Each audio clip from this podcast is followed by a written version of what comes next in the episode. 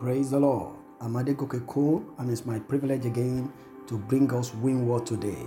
Our focus today is Philippians chapter 4, verse 19, Amplified Bible.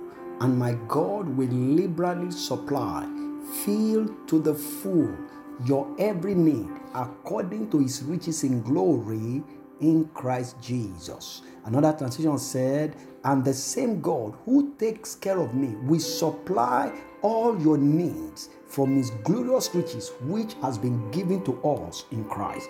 My our focus today is that God will supply all. God will supply all.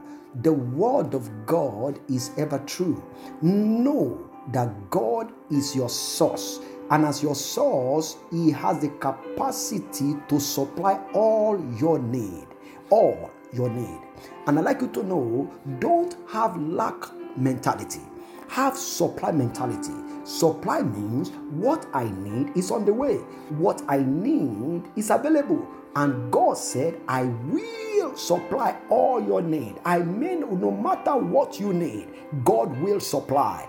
Believe God. Believe His word today that today God will supply. You need wisdom. God will supply the wisdom. You need guidance, divine direction on what to do. God will supply. You need right people around you. God will supply. And in case you need finances, God will supply for your family. No matter the need, no matter what you require, He said, All your need, God will supply for your family.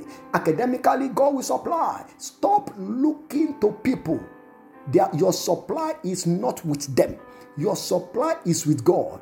Go to God by yourself, walk with God, develop a working relationship with Him and your supply for the day, for the moment will be locating you in the name of the Lord Jesus. I pray for you today that may, may this reality dawn on your spirit, man.